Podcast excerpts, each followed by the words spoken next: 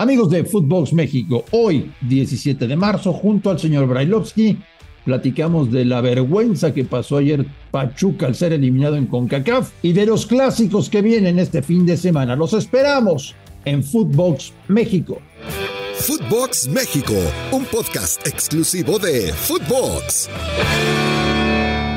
Amigos de Footbox México, 17 de marzo, viernes 17 de marzo. Qué gusto saludarles. Arranca la fecha 12 en Primera División, marcado en el calendario desde hace tiempo, el Clásico Nacional que se juega mañana por la noche en Guadalajara. Hay mucho que analizar y compartir con ustedes, con el señor Daniel Brailovsky, al cual recibo así a bote pronto, como van las cosas, diciéndole, Ruso, qué vergüenza lo del Pachuca qué vergüenza, qué humillación que te eche el Motagua en tu casa. No tiene nombre, Ruso, ¿cómo estás? Bien, ¿cómo andas, Andrés? Sí, totalmente de acuerdo, totalmente de acuerdo, porque eh, uno podrá analizar el partido, nosotros también podremos analizar el partido, al fin y al cabo las estadísticas son las que marcan la realidad, y si un equipo fue mejor al otro, que tampoco vio algo descollante de un lado, este, como para poder llegar a superar al equipo Motagua, uno dice el resultado definitivo es lo que termina marcando lo que continúa, y es una humillación para, para el campeón del fútbol mexicano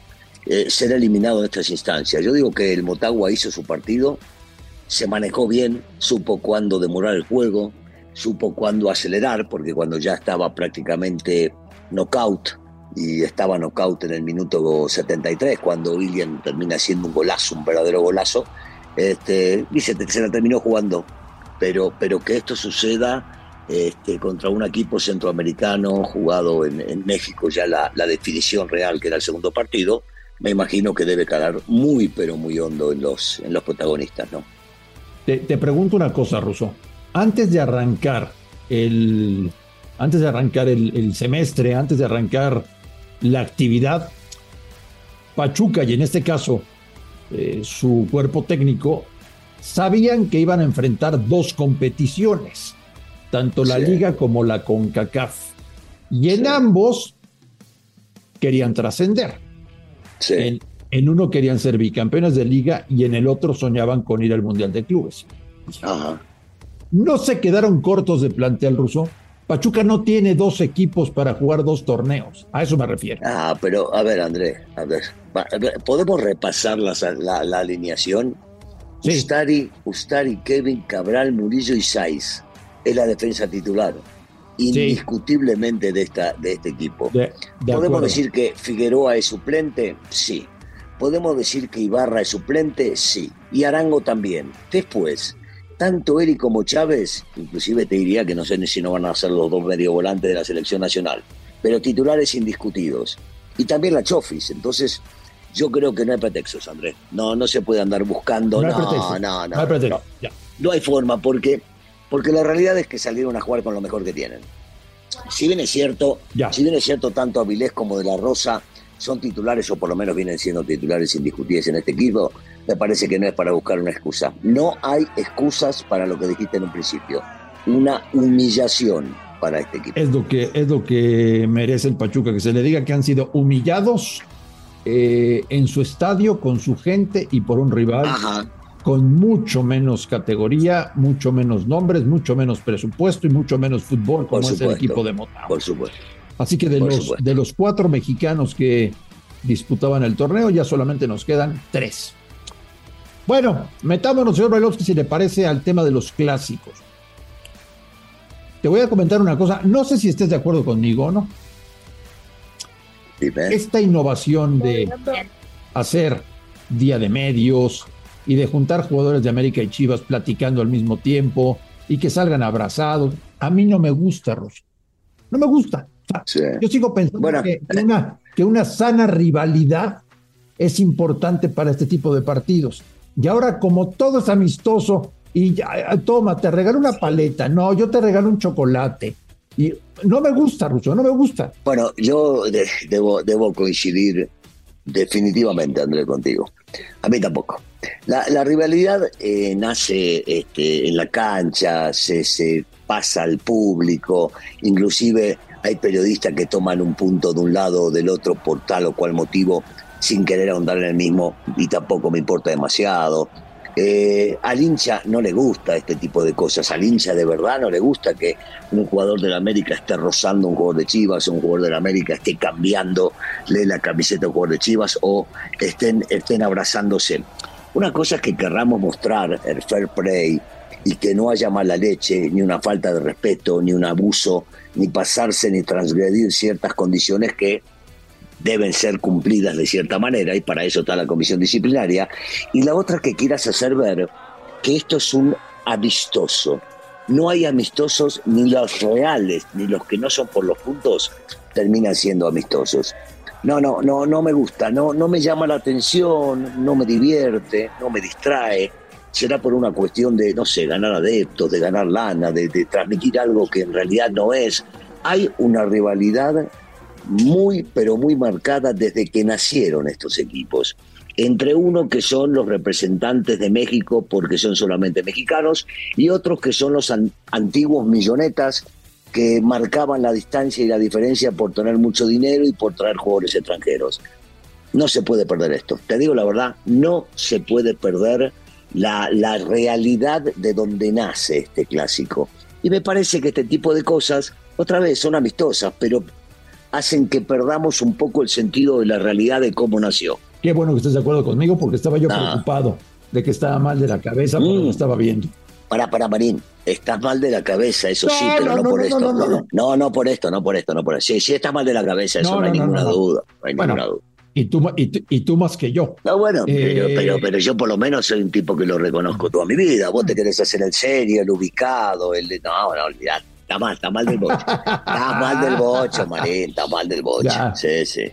Oye, este, ¿le afectará a la América ruso haber llegado tres días antes a Guadalajara? Nah, no, eso, eso de, oh, no pasa nada. Si, lo, si lo usamos como excusa es una pelotudez total, ¿eh, Marín. No, no, no.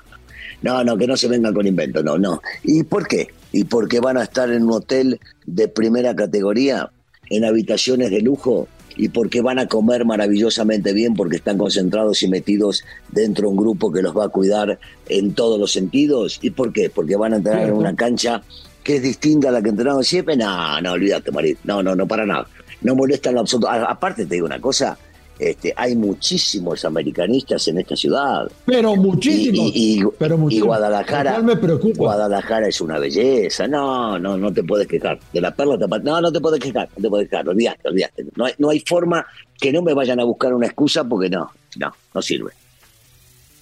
Me encantó una respuesta, no sé si la escuchaste del Pocho Guzmán, que le dijeron, oye, ¿ya consideras que eres ídolo de Chivas?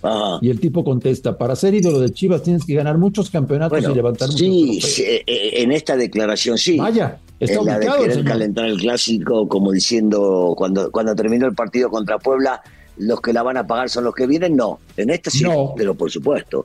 ¿Cómo vas a ser ídolo de una institución cuando no ganaste nada? No, no, no podés. No podés serlo.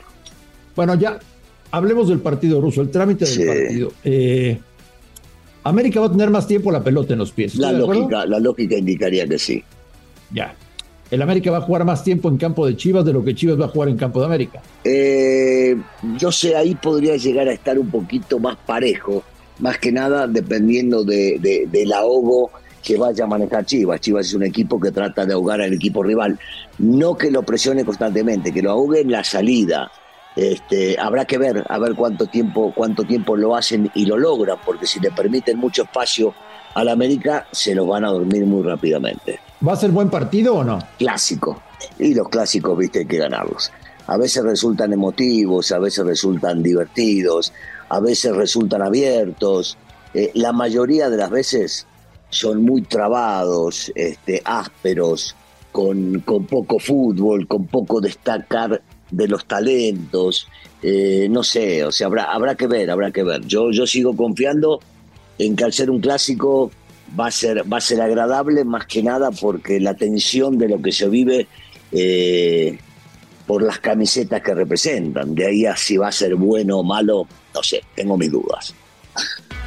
Expande tus horizontes y que nada te detenga. Si lo que necesitas es fuerza, potencia y durabilidad, con las pickups de Toyota lo puedes lograr. Si es una pickup Toyota, es indestructible. Le dieron el clásico al gato Ortiz. Sí, sí. Bueno, espero que, que, te digo la verdad, yo siempre digo que espero que sea protagonista, porque la mayoría te dice, no, ojalá no sea protagonista el árbitro. No, no, yo quiero que sea que termine cobrando lo que tiene que cobrar, que se muestre cuando se tiene que mostrar, exacto, para bien, para bien, no, no para él. Y que, y que por un lado no lo perjudique nadie, ni sus colaboradores, ni los de arriba, viste, los que comen sándwiches y hamburguesas, que eso no lo perjudique. Exactamente. Esperemos. Los del, ¿Y, del, y del clásico regio, ¿qué espera, Russo? Porque dice Bucetich que hay más calidad de jugadores en el clásico regio que en el clásico nacional. No creo. Eh, a, mí, a, mí, me gusta. Yo, yo simpatizo con este clásico porque, porque es emotivo. Este, porque uno puede llegar a recordar, y me ha tocado vivirlo, el de Independiente Racing. ¿viste? Los clásicos, cuando son de una zona, de una región, de una localidad en específico, son fuertes este, y, son apasionados y, y, se juegan mucho. Entonces, este, Siento que hay una gran diferencia entre lo que viene haciendo un equipo y el otro, pero son dos grandes planteles, dos grandes planteles. Uno que tiene un técnico que se conoce absolutamente todas, hasta las declaraciones, como el Rebus Pitch, el otro que es un técnico nuevo para dirigir al primer equipo, como lo es Ruiz, pero que tiene una experiencia bárbara, porque ha estado en la institución muchos años, porque lo tuvo al Tuca con él, y seguramente ha aprendido muchísimo de él. Eh, pero al fin y al cabo los que definen todo son en la cancha los muchachos y habrá que ver cómo se despiertan ese día. Pero sí, tengo, tengo ganas, tengo ganas de ver este, los dos porque me parecen, me parecen interesantes, salvo, lástima, ¿no? Que uno de ellos lo transmite por una, una cablera muy cerrada y que no lo puede llegar a ver todo el mundo, pero bueno, parte de. Monterrey no tuvo que viajar ida y vuelta esta semana a Florida. Sí. Y Monterrey no tuvo un partido exigente de visitante esta semana. ¿Eso es ventaja? O sea, ¿llega más fresco Monterrey o no se notan ese tipo de detalles? Mira, sí, yo creo que la cuestión física deben notarse cuando no viajas, cuando te quedas en tu ciudad, cuando no tenés que competir fuerte. Pero la realidad es que cuando el, árbitro pite, esto pasa a ser otra cosa, sobre todo cuando es un clásico, cuando ves la camiseta del rival enfrente tuyo, sobre todo en este caso, si alguien viene mermado, podemos llegar a decir que físicamente es Tigres, pero Tigres juega de local. Entonces este, el público va, a emparejar y va a superar todo esto. Habrá que ver cómo, cómo lo manejan los chicos en la cancha, pero, pero no, no creo que al fin y al cabo termine siendo decisivo en la definición del mismo. No lo veo. Sí puede de entrada jugar un papel, pero no va, no va a terminar decidiendo nada. Pues yo deseo, señor Brailovsky, que el próximo lunes estemos platicando aquí en Footbox México que haberle dedicado cuatro horas de nuestro sábado ha valido la pena. Esperemos que sí. han sido buenos partidos, si han sido emotivos y los árbitros no se equivocaron para ningún lado. Ojalá, ojalá que tengamos muy buenas cosas que contar a la gente el próximo lunes ruso. Sí, esperemos, esperemos que todos pasen un buen fin de semana, que la gente vaya a la cancha a divertirse, que no tengamos que pasar por ninguna pena fuera de estos dos partidos y que la gente regrese con bien a sus casas y que el lunes podamos hablar que vimos dos grandes espectáculos en los ah. cuales ganó la América. Sí, cómo no. Bueno, te mando un abrazo. Gracias, Marín. Un abrazo. Saludos para todos. Buen fin de semana. A nombre de Daniel Brailovsky y de André Marín, esto fue Footbox México del 17 de marzo. Gracias por escucharnos y estamos en contacto. Esto fue Footbox México, solo por Footbox.